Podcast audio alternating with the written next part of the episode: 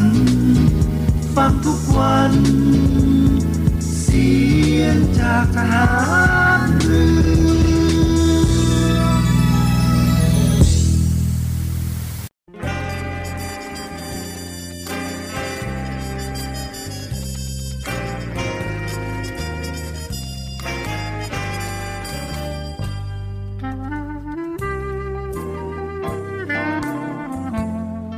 นายทหาร นายตำรวจทุกคน รักษาคำปฏิญาณที่ได้ให้ไว้อย่างเคร่งครัด และตั้งใจปฏิบัติหน้าที่ด้วยความเที่ยงตรง เข้มแข็งและเสียสละ พร้อมทั้งหมั่นศึกษา และฝึกฝนตนเอง ให้มีความจัดเจนคล่องแคล่วในหน้าที่ และในการปฏิบัติงานร่วมกับผู้อื่น ฝ่ายอื่นอยู่เสมอ ทุกคนทุกฝ่ายจะได้สามารถร่วมมือร่วมใจกัน สร้างสรรค์ความพัฒนาผาสุก ให้แก่ประชาชนและประเทศชาติ ได้ตามอุดมคติที่ตั้งมั่นไว้ตลอดไป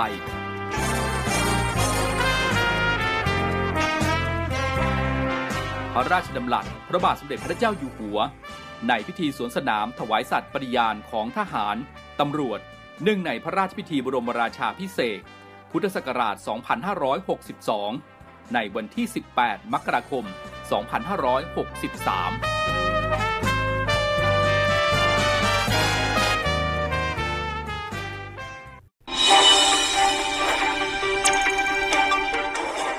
สรุปข่าวประจำวัน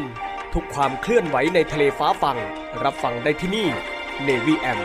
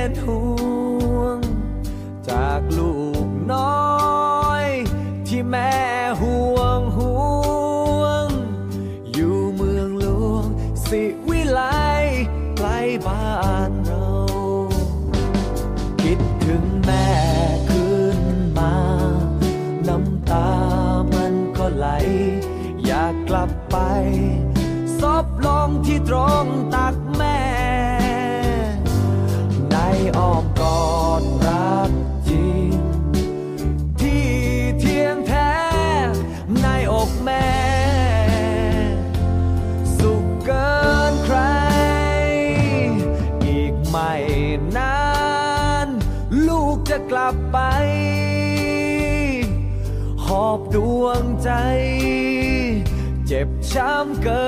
นทน เก็บเรื่องราววุ่นวายสับสน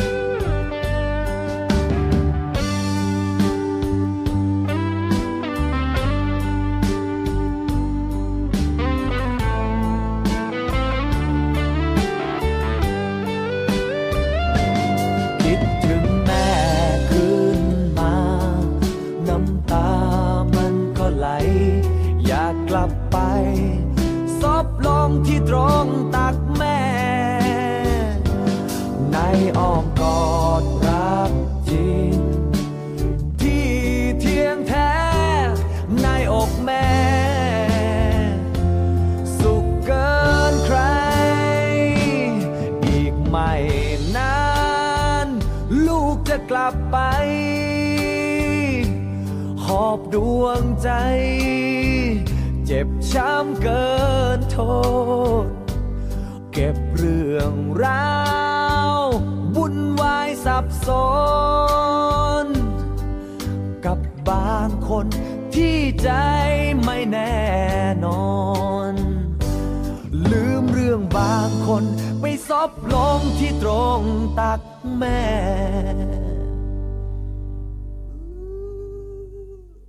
ครับจบลงไปนะครับกับเพลงพราะๆจากทางรายการที่นำมาฝากคุณฟังในช่วงแรกนะครับ ซึ่งเดือนนี้นะครับถือว่าเป็นเดือนมหามงคลของปวงชนชาวไทยนะครับเนื่องในโอกาสวันเฉลิมพระชนมพรรษา สมเด็จพระนางเจ้าสิริกิติ์พระบรมราชินีนาถพระบรมราชชนนีพันปีหลวง 90พรรษา 12 สิงหาคมนี้นะครับซึ่งทางรายการของเราก็อาจจะหยิบยกนะครับเพลงที่เกี่ยวเนื่องเกี่ยวข้องกับแม่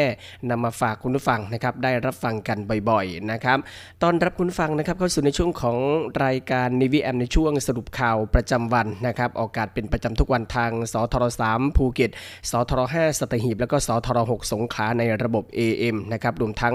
สามารถที่จะติดตามรับฟังรายการของเราผ่านทางออนไลน์นะครับที่เว็บไซต์ www.voiceofnavy.com แล้วก็ทางแอปพลิเคชันเสียงจากทหารเรือนะครับวันนี้พบกันนะครับวันเสาร์ที่ 6 สิงหาคม 2565 เช่นเคยกับผมพันจ่าเอกบุญเรืองเพ่งจันทร์นะครับที่รับหน้าที่ดำเนินรายการนำเรื่องราวข่าวสารนะครับนำมาอัปเดตประชาสัมพันธ์ให้กับคุณฟังได้รับฟังกันในช่วงเวลา 15 นาฬิกา 5 นาทีหลังข่าวต้นชั่วโมงไปจนถึง 16 นาฬิกาโดยประมาณนะครับ เช่นเคยนะครับข่าวสารแรกเนื่องในโอกาสมหามงคล เฉลิมพระชนมพรรษา สมเด็จพระนางเจ้าสิริกิติ์พระบรมราชินีนาถพระบรมราชชนนีพันปีหลวง 12 สิงหาคม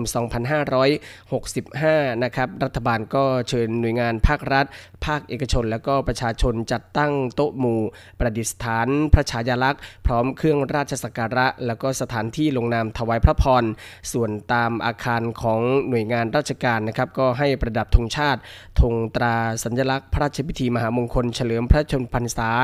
90 พรรษา 12 สิงหาคม 2565 นะครับพร้อมประดับผ้าระบายสีฟ้า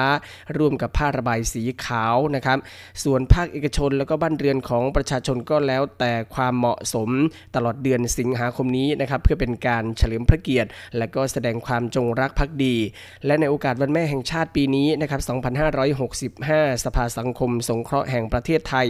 ในพระบรมราชูปถัมภ์ก็ได้จัดจำหน่ายผลิตภัณฑ์ดอกมะลิในรูปแบบต่างๆนะครับโดยเงินรายได้จากการจัดจำหน่ายส่วนนี้นะครับส่วนหนึ่งก็จะนำขึ้นทูลกล้าวทูลกระหม่อมถวาย สมเด็จพระนางเจ้าสิริกิติ์พระบรมราชินีนาถพระบรมราชชนนีพันปีหลวง เพื่อโดยสด็จพระราชกุศลตามพระราชอัธยาศัย อีกส่วนหนึ่งก็สมทบกองทุน ร่วมใจสงเคราะห์ชุมชนนะครับช่วยเหลือผู้ประสบความทุกข์ยากเดือดร้อน และก็มอบเป็นทุนการศึกษาให้แก่เด็ก และก็เยาวชนที่ด้อยโอกาสทางการศึกษา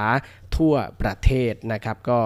เจอหรือว่าเห็นการจำหน่ายผลิตภัณฑ์ดอกมะลิ ก็สามารถที่จะร่วมสนับสนุนกันได้นะครับในห่วงเดือนสิงหาคมนี้ มากันที่สถานการณ์โควิด -19 ประจำวันกันบ้างนะครับ ซึ่งวันนี้ศูนย์ข้อมูลโควิด -19 ก็รายงาน สถานการณ์การระบาดของโรคโควิด -19 ของประเทศไทยประจำวันนี้นะครับเสาร์ที่ 6 สิงหาคม พบผู้ป่วยรายใหม่นะครับรักษาตัวในโรงพยาบาลรวม 2,381 รายนะครับซึ่งเป็นผู้ป่วยในประเทศ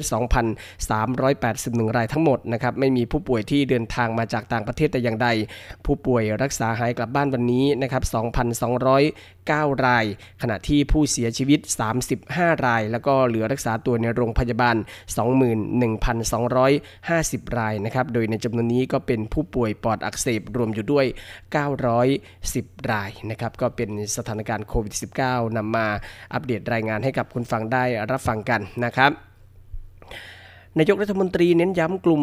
608 และก็เด็กนักเรียนนะครับจะต้องเร่งฉีดวัคซีนเข็มกระตุ้น พร้อมกับเตือนผู้ลักลอบจำหน่ายยารักษาโควิด โดยไม่ได้รับอนุญาตจะถูกจับกลุ่ม รับโทษทั้งปรับแล้วก็จำคุกนะครับพลเอกประยุทธ์จันโอชานายกรัฐมนตรี และรัฐมนตรีว่าการกระทรวงกลาโหมก็ได้ติดตามนะครับสำหรับสถานการณ์การระบาดของโรคโควิด -19 โดยเฉพาะตัวเลขผู้ป่วยอาการหนัก แล้วก็เสียชีวิตที่มีนัยยะเพิ่มขึ้นนะครับซึ่งรายงานก็พบนะครับว่าส่วนใหญ่ของผู้ที่มีอาการหนักและเสียชีวิต ยังไม่ได้รับวัคซีนเข็มกระตุ้น แล้วก็อยู่ในกลุ่ม 608 จึงขอให้ประชาชนโดยเฉพาะในกลุ่ม 608 แล้วก็เด็กนักเรียน เร่งเข้ารับการฉีดวัคซีนเข็มกระตุ้นให้ครอบคลุมมากขึ้น ขณะนี้สถานพยาบาลภาครัฐ และเอกชนหลายแห่งได้มีการเปิด Walk-in นะครับเพื่อที่จะให้บริการฉีดวัคซีนฟรีสำหรับประชาชนแล้ว โดยนายกรัฐมนตรียังย้ำถึงประชาชนให้หลีกเลี่ยงการซื้อยาเถื่อนรักษาโควิด -19 มารับประทานเอง เพราะหากได้รับยาที่ไม่มีคุณภาพก็จะทำให้เกิดการดื้อยา และไม่หายจากอาการเจ็บป่วย รวมทั้งยังเสี่ยงต่อการแพร่เชื้อไปยังผู้อื่น ส่งผลถึงชีวิตได้ และก็ขอเตือนผู้ที่ลักลอบจำหน่ายยารักษาโควิด -19 โดยไม่ได้รับอนุญาตจะต้องรับโทษทั้งปรับและจำคุก หากตรวจพบเจ้าหน้าที่ก็จะมีการดำเนินคดีให้ถึงที่สุดนะครับ ก็เป็นความห่วงใยของทานนายกรัฐมนตรีนะครับเน้นย้ำให้กลุ่ม 608 แล้วก็เด็กนักเรียนไปเร่งฉีดวัคซีนเข็มกระตุ้นด้วยนะครับ ทางด้านรองเลขาธิการคณะกรรมการอาหารและยานะครับ ก็แนะประชาชนควรรับประทานรักษาโควิด -19 ตามช่องทางที่ถูกกฎหมายเพื่อความปลอดภัย พร้อมย้ำเตือนอย่าซื้อผ่านช่องทางออนไลน์นะครับ โดยนายแพทย์สุรโชคตังวิวัฒรองเลขาธิการคณะกรรมการอาหารและยาหรืออยกล่าวว่า จากที่มีกระแสข่าวเรื่องยาเถื่อนคือยาจริง ซึ่งอาจจะทำให้ประชาชนเกิดความเข้าใจผิด เลือกซื้อยาผ่านช่องทางออนไลน์ อาจได้รับยาที่ไม่มีคุณภาพ และอาจได้รับอันตรายจากยาปลอมสำนักงานคณะกรรมการอาหารและยาหรืออยก็เน้นย้ำนะครับให้ประชาชนรับยาจากช่องทางที่ถูกกฎหมาย ผ่านการนำเข้าหรือผลิตจากผู้ได้รับอนุญาตด้านยาเท่านั้น จะสามารถยืนยันได้ถึงความปลอดภัย เนื่องจากผู้ได้รับอนุญาตจะมีระบบการประกันคุณภาพยาตามมาตรฐานสากล ตลอดห่วงโซ่การกระจายยา มั่นใจได้ว่ายาจะคงคุณภาพและความปลอดภัยจนถึงมือผู้ป่วย รวมไปถึงมีระบบติดตามอาการไม่พึงประสงค์จากการใช้ยาด้วย แต่การซื้อยาจากแหล่งที่ไม่รู้ที่ไปที่มา หรือผู้ขายที่ไม่ใช่ผู้รับอนุญาตด้านยา ผู้ป่วยอาจได้รับยาที่ผลิตจากโรงงานที่ไม่มีมาตรฐานการผลิตยาที่ดี รวมทั้งอาจได้รับยาปลอม ยาไม่มีคุณภาพ เสียเงินโดยใช่เหตุแล้ว และก็เสียโอกาสในการรักษาที่ถูกต้องด้วย สำหรับยาที่ใช้ในการรักษาโควิด -19 นะครับการรับยาผ่านช่องทางที่ถูกกฎหมาย จะมีระบบติดตามอาการไม่พึงประสงค์จากการใช้ยา ระหว่างผู้ได้รับอนุญาตผลิตภัณฑ์ยาและแพทย์นะครับ ซึ่งจะช่วยลดความรุนแรง หรือป้องกันอาการไม่พึงประสงค์ที่ร้ายแรงแก่ผู้ที่ได้รับยาได้ ปัจจุบันออยก็ได้อนุมัติ ทะเบียนตำรับยากลุ่มที่ใช้รักษาโควิด -19 ให้แก่ผู้ได้รับอนุญาตแล้วหลายรายนะครับ เกือบทั้งหมดเป็นบริษัทเอกชน ได้แก่ยามนนูนพิราเวีย 3 ทะเบียนนะครับ ยาฟาวิพิราเวีย 3 ทะเบียน ยาเรมเดซิเวีย 5 ทะเบียน โดยได้มีการกระจายยาไปสถานพยาบาลทั้งภาครัฐและก็เอกชน นอกจากนี้เลขาธิการออยกล่าวด้วยนะครับว่า จะไม่ปิดกั้นหรือว่าผูกขาดการนำเข้าแต่อย่างใด ซึ่งออยแนะประชาชนควรรับประทาน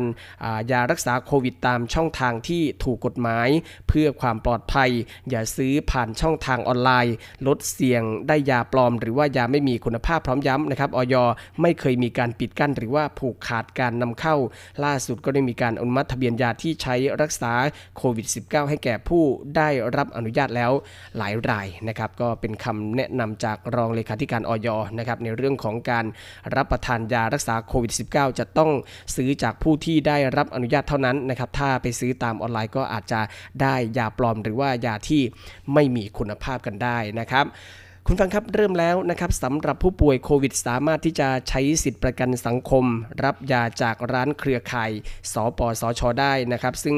นางสาวรัชดาธนาดิเรก รองโฆษกประจำสำนักนายกรัฐมนตรีเปิดเผยว่า เพื่อให้การดูแลประชาชนผู้ที่ติดเชื้อโควิด -19 เป็นไปอย่างทั่วถึงและก็รวดเร็วตามข้อสั่งการของนายกรัฐมนตรี ขณะนี้ทางสำนักงานหลักประกันสุขภาพแห่งชาติหรือสปสช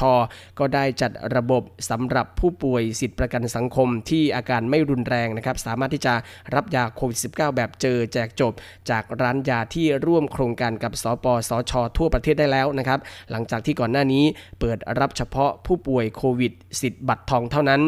สำหรับขั้นตอนการรับยาที่ร้านยาก็ประกอบไปด้วย 1 ก็คือผู้ที่ตรวจ ATK ขึ้น 2 ขีดนะครับทั้งสิทธิประกันสังคม แล้วก็สิทธิ์บัตรทอง 30 บาท ไม่มีอาการหรือมีอาการไม่รุนแรง ไม่ใช่ผู้พิการหรือผู้ป่วยติดเตียง และไม่ใช่กลุ่ม 608 หรือว่าผู้สูงอายุมากกว่า 60 ปี แล้วก็ผู้ป่วย 7 โรคเรื้อรัง โรคทางเดินหายใจเรื้อรัง โรคหัวใจและหลอดเลือด โรคไตวายเรื้อรังนะครับโรคหลอดเลือดสมอง โรคอ้วน โรคมะเร็ง แล้วก็โรคเบาหวานรวมทั้งหญิงตั้งครรภ์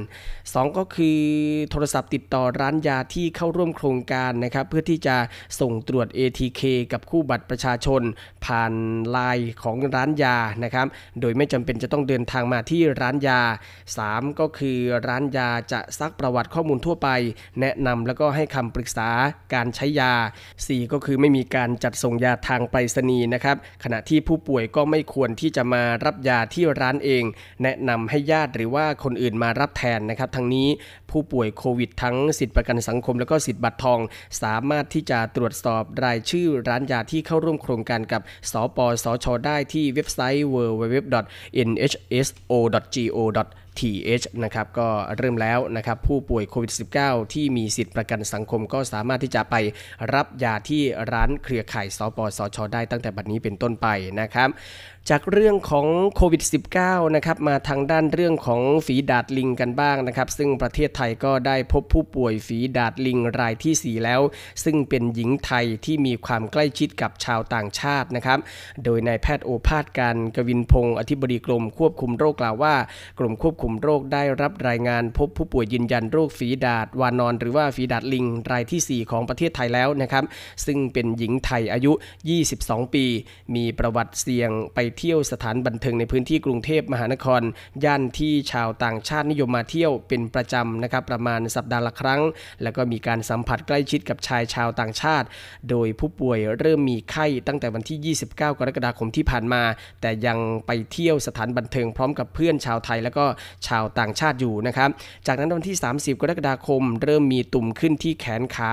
แล้วก็ลามไปทั่วร่างกายรวมถึงอวัยวะเพศนะครับ จากนั้นวันที่ 3 3 สิงหาคม จึงเดินทางเข้ารับการรักษาที่โรงพยาบาลแห่งหนึ่งในจังหวัดสมุทรปราการ ผลการตรวจทางห้องปฏิบัติการยืนยันจากกรมวิทยาศาสตร์การแพทย์ กระทรวงสาธารณสุข แล้วก็ห้องปฏิบัติการ ที่คณะแพทยศาสตร์จุฬาลงกรณ์มหาวิทยาลัยนะครับยืนยัน พบเชื้อฝีดาดวานอน วันที่ 4 สิงหาคมนะครับก่อนส่งตัวผู้ป่วยมารับการดูแลรักษาต่อที่สถาบันบำราศนาราดูนกรมควบคุมโรค นับเป็นผู้ติดเชื้อโรคฝีดาดวานอนเป็นรายที่4นะครับแล้วก็เป็นหญิงรายแรกในประเทศไทย โดยผู้ติดเชื้อรายแรกเป็นชายชาวต่างชาตินะครับเป็นชาวไนจีเรียตรวจพบที่จังหวัดภูเก็ต รายที่ 2 เป็นชายชาวไทยตรวจพบในพื้นที่กรุงเทพมหานคร รายที่3นะครับเป็นชายชาวเยอรมนีที่จังหวัดภูเก็ตนะครับก็อะรายที่ 4 ก็ตรวจเจอกันเรียบร้อยแล้วก็ต้องระมัดระวังป้องกันนะครับ ควบคู่ไปกับโรคโควิด -19 ก็แล้วกันนะครับสำหรับโรคฝีดาดวานอนนะครับ คุณฟังครับนายกรัฐมนตรีสนับสนุนกฎหมาย ปรับเป็นพินัยนะครับ เปลี่ยนการลงโทษจากการทำผิดทางอาญาที่ไม่รุนแรงให้เป็นโทษปรับ ทางพินัยแทนนะครับ ซึ่งเรื่องนี้พลเอกประยุทธ์จันโอชานายกรัฐมนตรี และรัฐมนตรีว่าการกระทรวงกลาโหม ได้โพสต์ข้อความผ่าน Facebook ส่วนตัว ใจความสำคัญว่ามีการผลักดันพระราชบัญญัติว่าด้วยการปรับ เป็นพินัยพศที่ยึดหลักสากลในการเคารพศักดิ์ศรีความเป็นมนุษย์ ได้เป็นผลสำเร็จและจะมีผลบังคับใช้ หลังจากที่ลงประกาศในราชกิจจานุเบกษาแล้ว 240 วัน ซึ่งกฎหมายการปรับเป็นพินัยนี้นะครับเป็นส่วนหนึ่งของการปฏิรูประบบการกำหนดโทษใหม่ ตามแผนการปฏิรูปประเทศด้านกฎหมาย ซึ่งตนได้มอบหมายให้หน่วยงานที่เกี่ยวข้องไปทำการศึกษากฎหมายของต่างประเทศ แล้วนำมาประยุกต์ใช้ให้เหมาะสมกับบริบทของประเทศไทย อีกทั้งได้จัดให้มีการรับฟังความคิดเห็นและการสัมมนา รับข้อสังเกต จากหน่วยงานของรัฐประชาชน นักเรียนนักศึกษาและก็ผู้ที่เกี่ยวข้องอย่างกว้างขวางอีกด้วย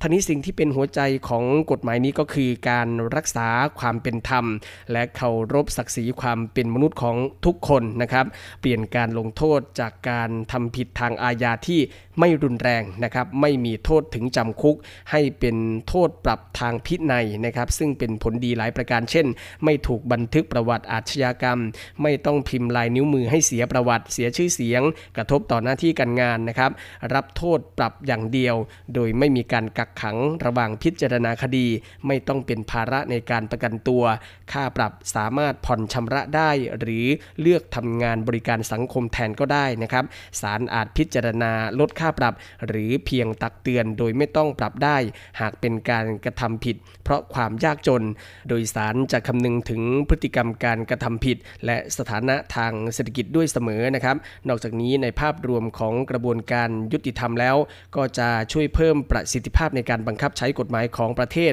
แก้ปัญหาคดีล้นศาลดังนั้นเชื่อว่ากฎหมายฉบับนี้นะครับนับเป็นก้าวสำคัญของการปฏิรูปด้านกฎหมายของประเทศ ที่สะท้อนความร่วมมือในการทำงานร่วมกันของรัฐบาลและก็รัฐสภานะครับที่มุ่งเน้นในการแก้ไขปัญหาพื้นฐานของพี่น้ององประชาชน ให้ได้รับความเป็นธรรมสูงสุด และสร้างความเสมอภาคให้เกิดขึ้นอย่างเป็นรูปประธรรมในสังคมไทยนะครับ ก็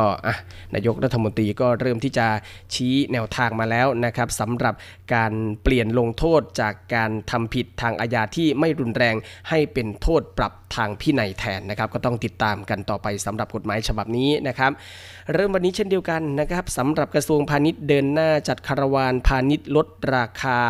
ล็อต20 ทั่วประเทศ ลดราคาสูงสุดร้อยละ 62 นะครับ นายจุรินลักษณะวิสิทธิ์รองนายกรัฐมนตรี และรัฐมนตรีว่าการกระทรวงพาณิชย์ก็กล่าวนะครับว่ากรมการค้าภายในกระทรวงพาณิชย์ ได้จัดโครงการคาราวานพาณิชย์ ลดราคาช่วยประชาชนล็อต20 โดยเป็นการจัดคาราวานสินค้าราคาถูก ออกจำหน่ายทั้งในกรุงเทพมหานครปริมณฑลและก็ทุกจังหวัดทั่วประเทศ รวมระยะเวลา 2 เดือนนะครับเริ่มตั้งแต่เมื่อวานนี้มาแล้วนะครับ วันที่ 5 สิงหาคมไปจนถึง 5 ตุลาคม ในพื้นที่กรุงเทพมหานครและปริมณฑลเฉลี่ยคาราวานที่จะออกไปจำหน่ายสินค้า ราคาถูกมีประมาณ 100 จุดต่อวัน เป็นรถโมบาย 25 คัน แล้วก็มีจุดขายวันละ 75 จุดโดยประมาณ โดยในส่วนของต่างจังหวัดนะครับก็จะมีประมาณ 600 จุดอย่างน้อยจังหวัดละ 8 จุดดำเนินการโดยสำนักงานพาณิชย์จังหวัดทั่วประเทศนะครับสินค้าก็จะมีประมาณ 80ถึง100 รายการ อาหารและสินค้าอุปโภคบริโภคที่จำเป็นต่อการดำรงชีวิตประจำวัน ลดสูงสุดถึงร้อยละ 62 ได้แก่เนื้อหมูแดงนะครับราคากิโลกรัมละ 160 บาท น่องไก่ติดสะโพกราคากิโลกรัมละ 65 บาท ไข่ไก่คละเบอร์นะครับเบอร์ 2 ถึงเบอร์ 3 แผงละ 95 บาทนะครับน้ำตาลทรายขาว ราคาถุงละ 20 บาท ข้าวขาวราคา 89 ถึง 100 บาทต่อถุง น้ำมันปาล์มขวดนะครับขายขวดละ 50บาท โดยคาดการณ์นะครับว่าจะสามารถลดค่าครองชีพให้กับพี่น้องประชาชนได้กว่า 500 ล้านบาทสำหรับจุดจำหน่ายนะครับจะมีการแจ้งล่วงหน้าผ่านเว็บไซต์ของกรมการค้าภายในที่ www.dit.go.th หรือใน Line Official นะครับ at mobile พาณิชย์หรือที่เว็บไซต์ของสำนักงานพาณิชย์จังหวัดทุกจังหวัดนะครับก็สามารถที่จะไปติดตามหรือว่าไปจับจ่ายใช้สอยสำหรับคารวานพาณิชย์ ลดราคาที่ทางกระทรวงพาณิชย์ได้จัดขึ้นทั่วประเทศกันนะครับ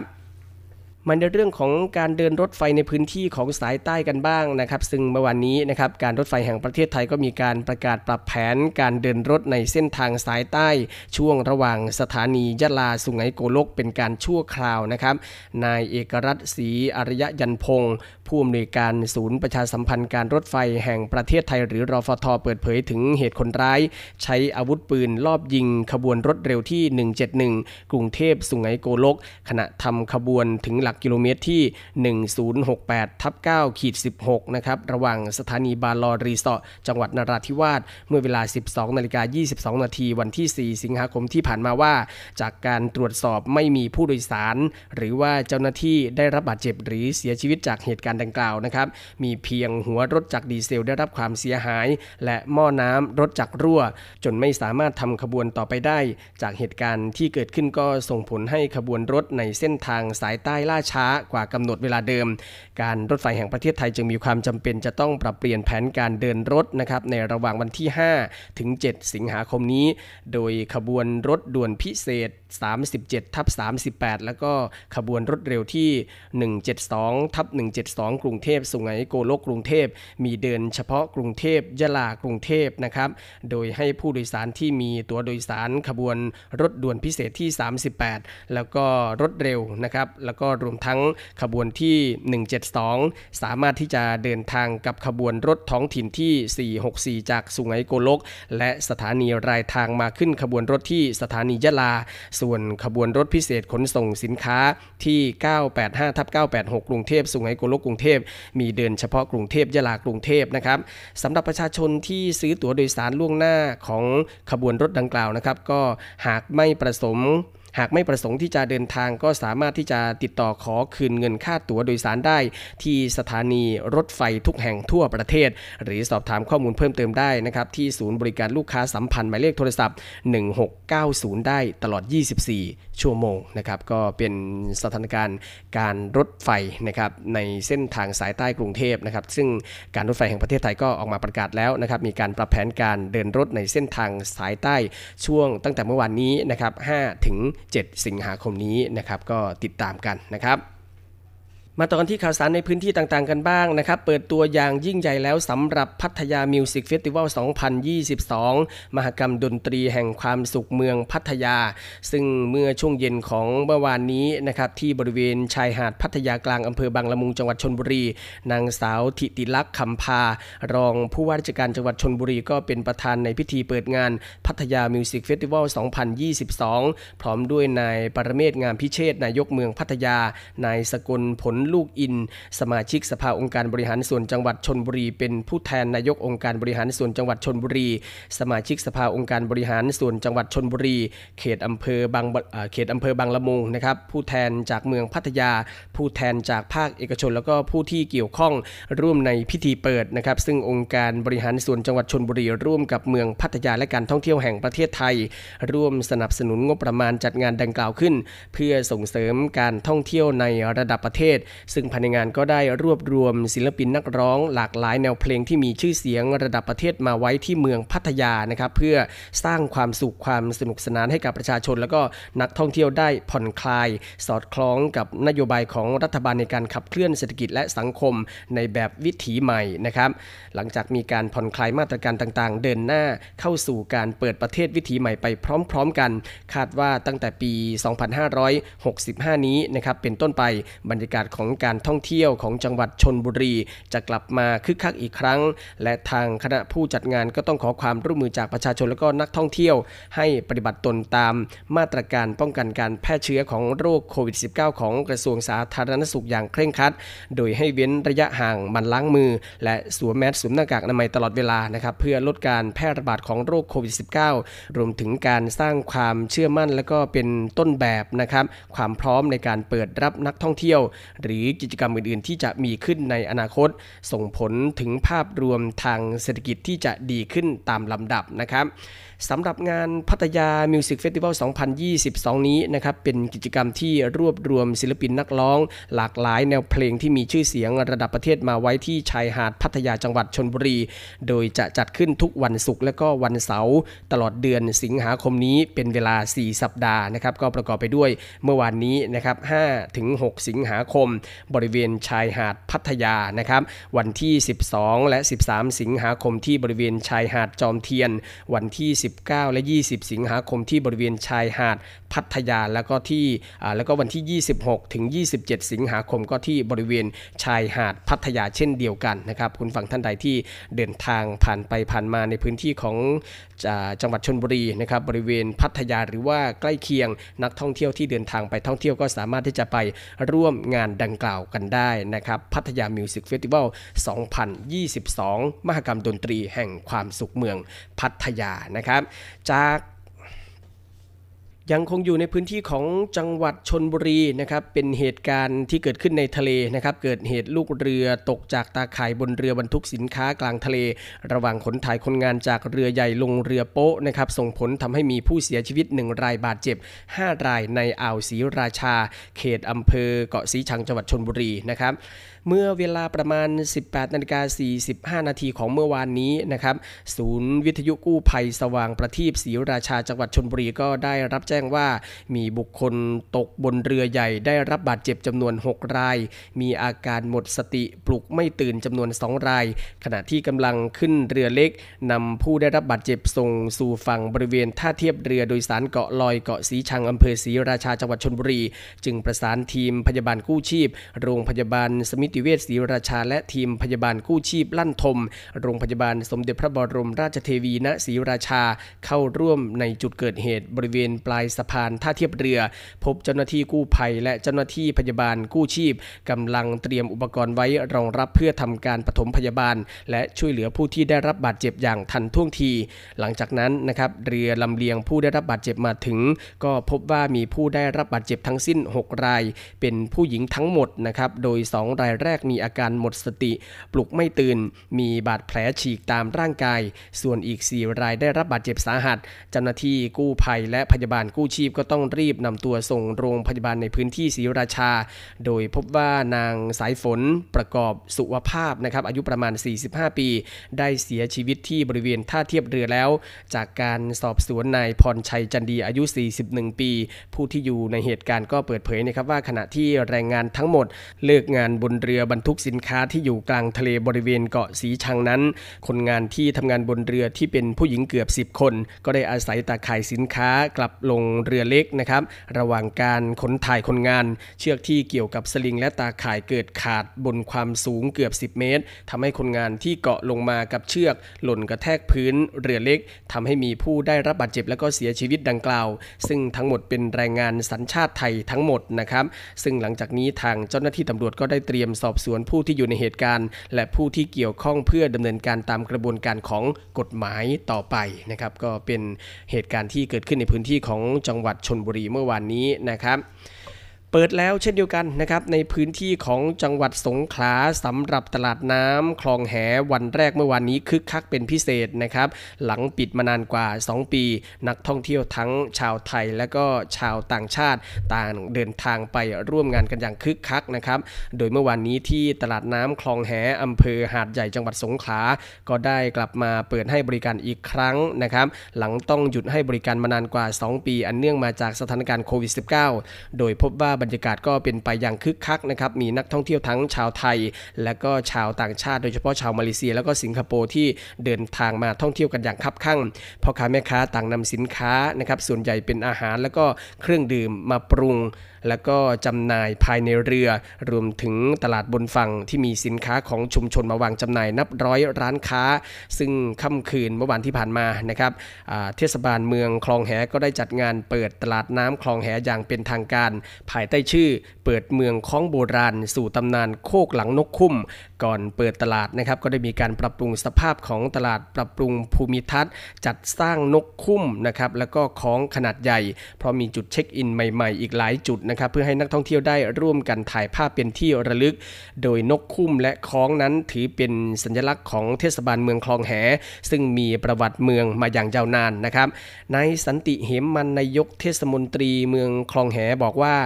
าตลาดน้ำคลองแหนี้นะครับถือเป็นแหล่งท่องเที่ยวชื่อดัง แล้วก็ติดอันดับตลาดน้ำหนึ่งใน 10 ของประเทศไทย การเปิดให้บริการอีกครั้งในวันนี้นั้นนะครับถือว่าได้รับการตอบรับอย่างดี มีนักท่องเที่ยวทั้งชาวไทยและก็ชาวต่างชาติมาจับจ่ายเลือกซื้อสินค้าอย่างเนืองแน่น ซึ่งสร้างรายได้ให้กับพ่อค้าแม่ค้าได้มาก นักท่องเที่ยวต่างเฝ้ารอการเปิดตลาดน้ำคลองแหอีกครั้งมานาน โดยตลาดน้ำคลองแหเปิดให้บริการทุกวันศุกร์วันเสาร์และก็วันอาทิตย์นะครับสำหรับตลาดน้ำคลองแหนั้นถือเป็นตลาดวัฒนธรรมแห่งแรกในภาคใต้ ผสมผสานระหว่างตลาดน้ำและตลาดวัฒนธรรม ที่ผ่านมาในแต่ละปีนะครับก็จะมีนักท่องเที่ยวทั้งชาวไทยและก็ชาวต่างชาติ เดินทางเข้ามาเป็นจำนวนมากสร้างรายได้ให้กับผู้ประกอบการปีละหลายล้านบาท แต่ก็ต้องหยุดไปกว่า 2 ปี ด้วยสถานการณ์การระบาดของโรคโควิด -19 หลังจากที่สถานการณ์คลี่คลายนะครับบวกกับมาตรการผ่อนคลายต่างๆ ของประเทศ ก็ทำให้ชาวต่างชาติเข้ามาท่องเที่ยวได้ เทศบาลเมืองคลองแห จึงเข้าปรับปรุงพื้นที่ฟื้นฟู และก็พร้อมที่จะจัดกิจกรรมหลากหลายต้อนรับนักท่องเที่ยว เพื่อกระตุ้นเศรษฐกิจให้ตลาดน้ำคลองแหกลับมาคลึกครื้นอีกครั้งนะครับ ก็เป็นบรรยากาศเมื่อวานนี้ในพื้นที่ของหาดใหญ่สงขลานะครับที่มีการเปิดตลาดน้ำคลองแหวันแรกกันนะครับคุณฟังท่านใดที่อยู่ในพื้นที่ก็สามารถที่จะไปร่วมงานกันได้ที่ตลาดน้ำคลองแหกันนะครับเดี๋ยวช่วงนี้พักสักครู่นะครับ ช่วงหน้ากลับมาติดตามภารกิจต่างๆ ของกองทัพเรือนะครับ ช่วงนี้พักสักครู่เดียวครับ สรุปข่าวประจำวัน ทุกความเคลื่อนไหวในทะเลฟ้าฟัง รับฟังได้ที่นี่ Navy M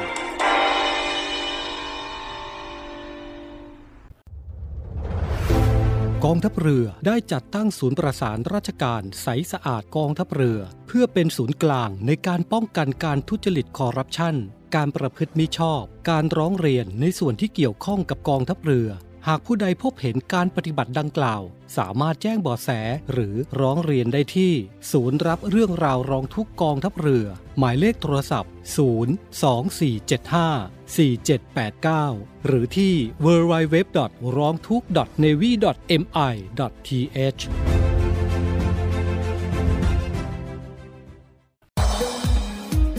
ศูนย์ตอบโต้ภาวะฉุกเฉินโควิด -19 กองทัพเรือ ข้อปฏิบัติเพื่อความปลอดภัยจากโรคติดเชื้อไวรัสโคโรนา 2019 หรือโควิด -19 เมื่อมีอาการป่วย หากมีไข้ร่วมกับไอ เจ็บคอ น้ำมูกไหล หายใจเหนื่อย ภายใน 14 วันหลังจากเดินทางมาจากพื้นที่ที่มีรายงานการระบาด ให้รีบไปพบแพทย์ พร้อมแจ้งประวัติการเดินทาง การล้างมือ ล้างมือด้วยน้ำและสบู่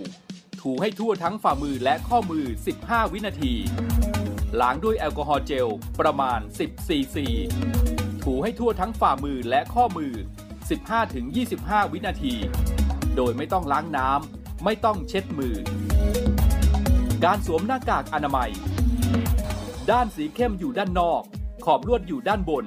และกดให้สนิทกับจมูก ดึงด้านล่างให้คลุมถึงคาง หน้ากากชนิดกระดาษต้องเปลี่ยนทุกวัน ทิ้งในถังขยะที่มีฝาปิดมิดชิด การไอ จาม ไม่ใช้มือปิดปากและจมูก เวลาไอ จาม ใช้กระดาษชำระปิดปากและจมูก ทิ้งในถังขยะที่มีฝาปิดมิดชิด หากไม่มีกระดาษชำระ ให้ใช้ต้นแขนด้านใน ปิดปากและจมูก ล้างมือให้สะอาดทุกครั้งหลังไอ จามกำลังพลกองทัพเรือ ร่วมสู้ภัย ไวรัสโควิด -19 กองทัพเรือที่ประชาชนเชื่อมั่นและภาคภูมิใจ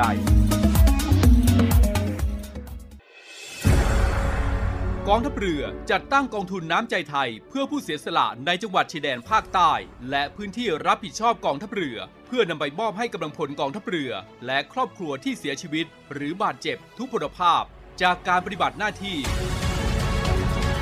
ร่วมบริจาคเงินสมทบทุนช่วยเหลือได้ที่ ธนาคารทหารไทย สาขากองบัญชาการกองทัพเรือ หมายเลขบัญชี 115ขีด2ขีด17087ขีด2ชื่อบัญชี กองทุนน้ำใจไทยเพื่อผู้เสียสละในจังหวัดชายแดนภาคใต้ และพื้นที่รับผิดชอบกองทัพเรือ กรุณาส่งหลักฐานการโอนเงินมาที่กรมการเงินทหารเรือ หมายเลขโทรศัพท์ 0 2475 5557 หรือ 02475 4584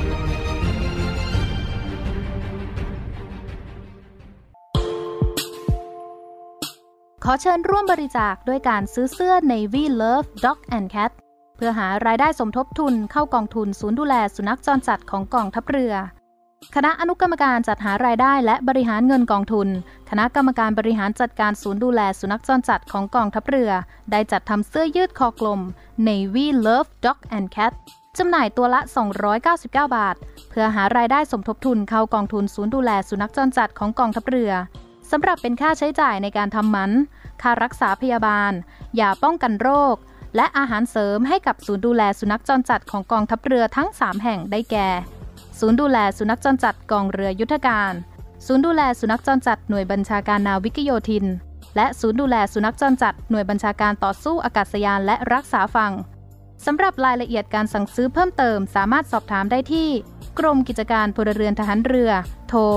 024754960 และ 024753081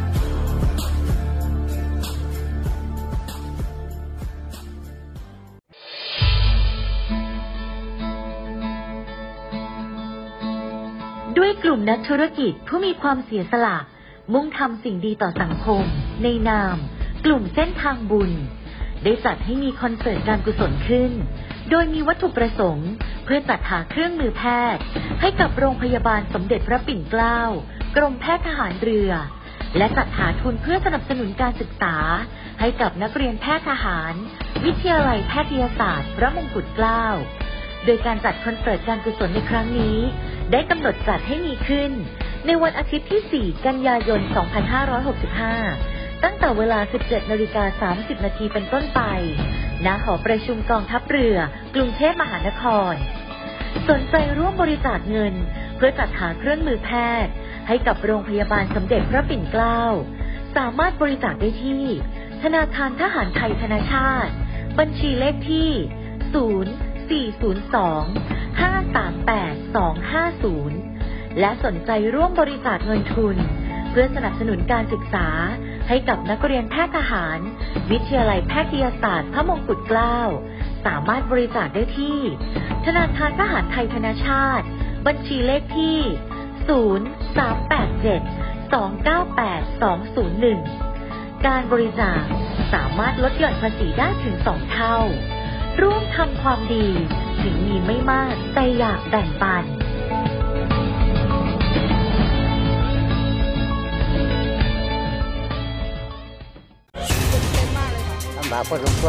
ปัญหาความเดือดร้อนเจ็ดสีช่วยชาวบ้านพร้อมสะท้อนให้สังคม รับรู้ช่วยเหลือแก้ไข ใส่ใจสิ่งแวดล้อมลงพื้นที่ไปกับ Green Report พร้อมติดดาวความดีให้กลุ่มจิตอาสาน้ำใจงาม พัฒนาชีวิตด้วยนวัตกรรมสร้างสุข คลายทุกผู้ยากไร้ในสกู๊ปทุกชีวิตเจ็ดสีช่วยชาวบ้านชมใหม่ทุกวันจันทร์อังคารพุธ หลังห้องข่าวภาคเที่ยง ช่อง 7 HD คัดข่าวสำคัญรอบวันมานำเสนอให้คุณทันทุกเหตุการณ์ หลายรสชาติหลากอารมณ์ ครบทุกเรื่องราว ในรายการข่าวพักคติดตามชมได้ทุกวันเวลา 19นาฬิกา45นาที ที่ช่อง 7 HD กด 35 เชื่อมั่นในข่าว เชื่อมั่นในเรา รายการข่าวพักค่ำ7 HD อาทิตย์ที่ 7 สิงหาคม Sisters in Arms สาวนักตุ่นบ้านๆต้องมาจับภารกิจพันล้านกับ 18 มงกุฎมีคลาสตัวแม่ ใครที่ว่าแสบใครที่ว่าแน่ ยังต้องขอยอมแพ้ตัวแม่อย่างพวกเธอ If you want to be like me you must be trained for any situation จับมือกันมันต้องไม่มีโกงตัวแม่ The Hustle Anne Hathaway และ Rebel Wilson She's ready ยอดภาพยนตร์นานาชาติ เช้าวันอาทิตย์ เวลา 10นาฬิกา Hello Hello my darling เตรียมม้วนซื่นม้วนหลายกับซุปตาหมอลำ สาวลูกครึ่งสวยปังคนใหม่ ที่คุณจะต้องหลงรักบิ๊กเอ็มกฤตริศประกบคู่นางเอกน้องใหม่ สกายมาเรียร่วมด้วยไต้ฝุ่นตากเพชรพลอยลนภาผลภูนพัฒน์หมายพัฒนิดา และเหล่านักแสดงอีกมากมาย หมอลำ Summer ทุกคืนวันพุธพฤหัสบดี2ทุ่มครึ่ง ทางช่อง 7 HD กด 35 เด้อค่ะเด้อ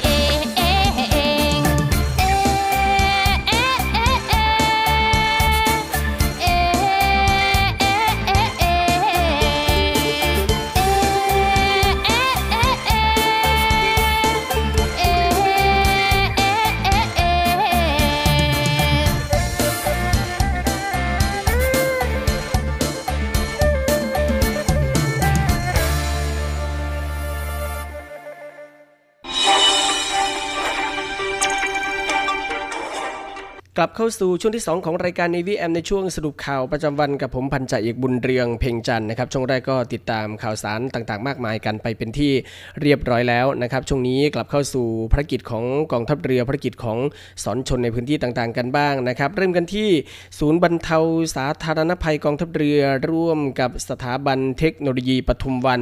จัดตั้งจุดซ่อมรถให้กับประชาชนจากสถานการณ์ฝนตกแล้วก็น้ำท่วมนะครับตามที่พลเรือสมประสงนินสมัยผู้บัญชาการทหารเรือได้สั่งการให้ศูนย์บรรเทาสาธารณภัยกองทัพเรือ เตรียมพร้อมให้การช่วยเหลือพี่น้องประชาชนในด้านต่างๆนะครับที่มีปัญหาเกี่ยวกับสถานการณ์อุทกภัย เพราะว่าในหลาย ๆพื้นที่ในช่วงนี้นะครับก็มีฝนตกโปรยปลายกันลงมา ซึ่งทางศูนย์บรรเทาสาธารณภัยกองทัพเรือ ก็ร่วมกับสถาบันเทคโนโลยีปทุมวันนะครับได้มีการเปิดจุดซ่อมแซมรถยนต์ และก็รถจักรยานยนต์จุดที่1ณลานจอดรถพื้นที่หน้านันทอุทยานสโมสร โดยการดำเนินการดังกล่าวนะครับก็เป็นไปตามที่นายกรัฐมนตรี และรัฐมนตรีว่าการกระทรวงกลาโหมได้สั่งการในที่ประชุมสภากลาโหม ครั้งที่7ทับ2565 เมื่อวันที่ 27 กรกฎาคมที่ผ่านมานะครับให้หน่วยขึ้นตรง ศูนย์บรรเทาสาธารณภัยกระทรวงกลาโหม กองบัญชาการกองทัพไทย และก็เหล่าทัพ ประสานความร่วมมือกับสำนักงานคณะกรรมการการอาชีวศึกษา และสถาบันอาชีวศึกษาในพื้นที่สนับสนุนการจัดชุดเคลื่อนที่ และก็จัดตั้งจุดซ่อมแซมรถยนต์ และรถจักรยานยนต์เพื่ออำนวยความสะดวกนะครับบรรเทาความเดือดร้อน ให้พี่น้องประชาชนที่ได้รับผลกระทบจากสถานการณ์ฝนตกหนักและน้ำท่วม ให้เป็นไปอย่างรวดเร็วทันเวลา และก็เป็นรูปธรรม ทั้งในพื้นที่กรุงเทพมหานครและปริมณฑลรวมทั้งพื้นที่จังหวัดต่างๆนะครับก็ ทำตามภารกิจที่ผู้บังคับบัญชาสั่งการมาไปเป็นที่เรียบร้อยแล้วนะครับ มาทางด้านในส่วนของภารกิจของสอนชนในพื้นที่ต่างๆ กันบ้างนะครับ เริ่มกันที่ศูนย์อำนวยการรักษาผลประโยชน์ของชาติทางทะเลภาคหนึ่งหรือว่าสอนชนภาคหนึ่งโดยสอนชนจังหวัดชุมพร และศูนย์ควบคุมความมั่นคงท่าเรือจังหวัดชุมพรนะครับ ก็บูรณาการร่วมกับชุดตรวจของสหวิชาชีพ ศูนย์ควบคุมแจ้งเรือเข้าออกตรวจเรือหน้าท่า ตามแนวทางปฏิบัติในการตรวจสอบเรือประมงที่แจ้งเข้าออกหน้าที่เทียบเรือ ภายใต้สถานการณ์การระบาดของโรคโควิด -19 ตรวจเรือประมงในพื้นที่จังหวัดชุมพรจำนวน 3 ลำนะครับ ก็ประกอบไปด้วยเรือลอพัทยานาวี 99 ประเภทเครื่องมือทำการประมงอวนล้อมจับแจ้งเข้านะครับณท่าเรือแพปาแพตั้งไฮลิมอำเภอเมืองชุมพรจังหวัดชุมพร ลูกเรือจำนวน 19 คนนะครับ ตรวจเรือชอโชคเฉลิมชัย 19 นะครับ ประเภทเครื่องมือทำการประมงอวนล้อมจับ แจ้งเรือเข้าณท่าเรือแพปาแพตั้งไฮลิ้มอำเภอเมืองชุมพรจังหวัดชุมพรนะครับจำนวนลูกเรือ 24 คน จากนั้นก็ได้ตรวจเรือพิชิตสมุทร 15 ประเภทเครื่องมือทำการประมงอวนล้อมจับ เช่นเดียวกันนะครับ แจ้งเรือเข้าณท่าเรือแพปาท่าเทียบเรือประมง ห้างหุ้นส่วนจำกัดห้องเย็นหลังสวนอำเภอหลังสวนจังหวัดชุมพร ลูกเรือทั้งหมด 23 3 คน ซึ่งในการตรวจครั้งนี้นะครับก็ได้เน้นย้ำในเรื่องของการทำประมงที่ผิดต่อกฎหมาย พร้อมทั้งกำชับให้ผู้ควบคุมเรือกำกับดูแลให้ลูกเรือสวมเสื้อชูชีพ เพื่อป้องกันอุบัติเหตุขณะปฏิบัติงานในทะเล แล้วก็ให้ลูกเรือปฏิบัติตามมาตรการป้องกันโควิด -19 อย่างเคร่งครัดนะครับ จากสอนชนภาคหนึ่งนะครับลงใต้ไปสอนชนภาคสองพื้นที่ฝั่งทะเลอ่าวไทยนะครับเมื่อวานนี้ศูนย์ควบคุมความมั่นคงท่าเรือจังหวัดสงขลา ก็บูรณาการร่วมกับชุดสหวิชาชีพ ด่านตรวจประมงจังหวัดสงขลาดำเนินการตรวจสอบการลักลอบนำสินค้าประมงต่างประเทศผิดกฎหมาย ให้กับเรือประมงในพื้นที่จำนวน 3 ลำนะครับที่บริเวณท่าเทียบเรือ ศูนย์บริหารจัดการด่านตรวจประมงเขต 8 จังหวัดสงขลาผลการตรวจก็ไม่พบการกระทำผิดกฎหมาย การใช้แรงงาน และการลักลอบขนสินค้าที่ผิดกฎหมายนะครับ ข้ามฝั่งไปยังศรชลภาค 3 ฝั่งอันดามันนะครับศรชลภาค 3 โดยศูนย์ควบคุมความมั่นคงท่าเรือจังหวัดภูเก็ต บูรณาการร่วมกับด่านตรวจประมงภูเก็ต ตรวจเรือประมงแจ้งเข้าออกพื้นที่จังหวัดภูเก็ต ซึ่งก็ได้แจ้งให้เรือประมงทุกลำที่เข้าออกนะครับปฏิบัติตามมาตรการของกระทรวงสาธารณสุขอย่างเคร่งครัด เพื่อป้องกันการแพร่ระบาดของโรคโควิด -19 ท่านี้ก็ไม่พบการกระทำผิดกฎหมายผลการปฏิบัติก็เป็นไปด้วยความเรียบร้อยนะครับ ส่วนศูนย์ควบคุมความมั่นคงท่าเรือจังหวัดพังงา และสอนชนจังหวัดพังงานะครับก็บรุณาการร่วมกับเจ้าหน้าที่ชุดสหวิชาชีพของศูนย์ควบคุมการแจ้งเข้าออกคุระบุรีนะครับศูนย์บริหารจัดการด่านตรวจประมงเขตสิบพังงา ในการตรวจเรือประมงแจ้งเข้า แล้วก็แจ้งออกจำนวน 3ลำลูกเรือรวม 72 คนเป็นคนไทย 7 คนเมียนมา 65 คนนะครับโดยเจ้าหน้าที่ชุดสหวิชาชีพประจำศูนย์ก็ได้ดำเนินการตรวจเรือ ตรวจลูกเรือประมงอุปกรณ์แล้วก็เอกสารต่างๆ ตามแนวทางที่หน่วยงานของตนกำหนด พร้อมทั้งได้ตรวจวัดอุณหภูมิ ร่างกายเบื้องต้นกับลูกเรือประมง เพื่อป้องกันการระบาดของโรคโควิด -19 นะครับ พร้อมกันนี้ก็ได้ให้คำแนะนำในการสวมเสื้อชูชีพนะครับในขณะปฏิบัติงานเพื่อความปลอดภัย และเมื่อเกิดเหตุฉุกเฉินก็ให้ปฏิบัติตามคำสั่งของผู้ควบคุมเรือโดยเคร่งครัด ตรวจไม่พบการกระทำความผิดนะครับ ซึ่งผลการปฏิบัติก็เป็นไปด้วยความเรียบร้อย เช่นเดียวกันนะครับ นี่ก็เป็นภารกิจของกองทัพเรือ แล้วก็ภารกิจของศรชลที่นำมาอัปเดตให้กับคุณผู้ฟังได้ติดตามรับฟังกันนะครับ หมดเวลาของรายการ Navy AM ในช่วงสรุปข่าวประจำวันสำหรับวันนี้แล้วนะครับ ขอบพระคุณทุกท่านที่ติดตามรับฟัง โดยคุณผู้ฟังสามารถที่จะติดตามรับฟังรายการของเราผ่านทางสทร3ภูเก็ตสทร5สัตหีบ แล้วก็สทร6สงขลาผ่านระบบ AM นะครับรวมทั้งติดตามรับฟังทางออนไลน์ที่ voiceofnavy.com แล้วก็ทางแอปพลิเคชันเสียงจากทหารเรือนะครับ วันนี้หมดเวลาแล้วผมพันเจกบุญเรืองเพ่งจันนะครับลาคุณฟังด้วยเวลาเพียงเท่านี้ พบกับสรุปข่าวประจำวันได้ใหม่ในวันพรุ่งนี้ วันนี้สวัสดีครับ รุปข่าวประจำวัน ทุกความเคลื่อนไหวในทะเลฟ้าฟัง รับฟังได้ที่นี่ Navy M รักษาไว้ให้มันคงเทิดธงไปรงให้เด่นไกล ชาติเชื้อเรายิ่งใหญ่ชาติไทยบ้านเกิด เมืองนอน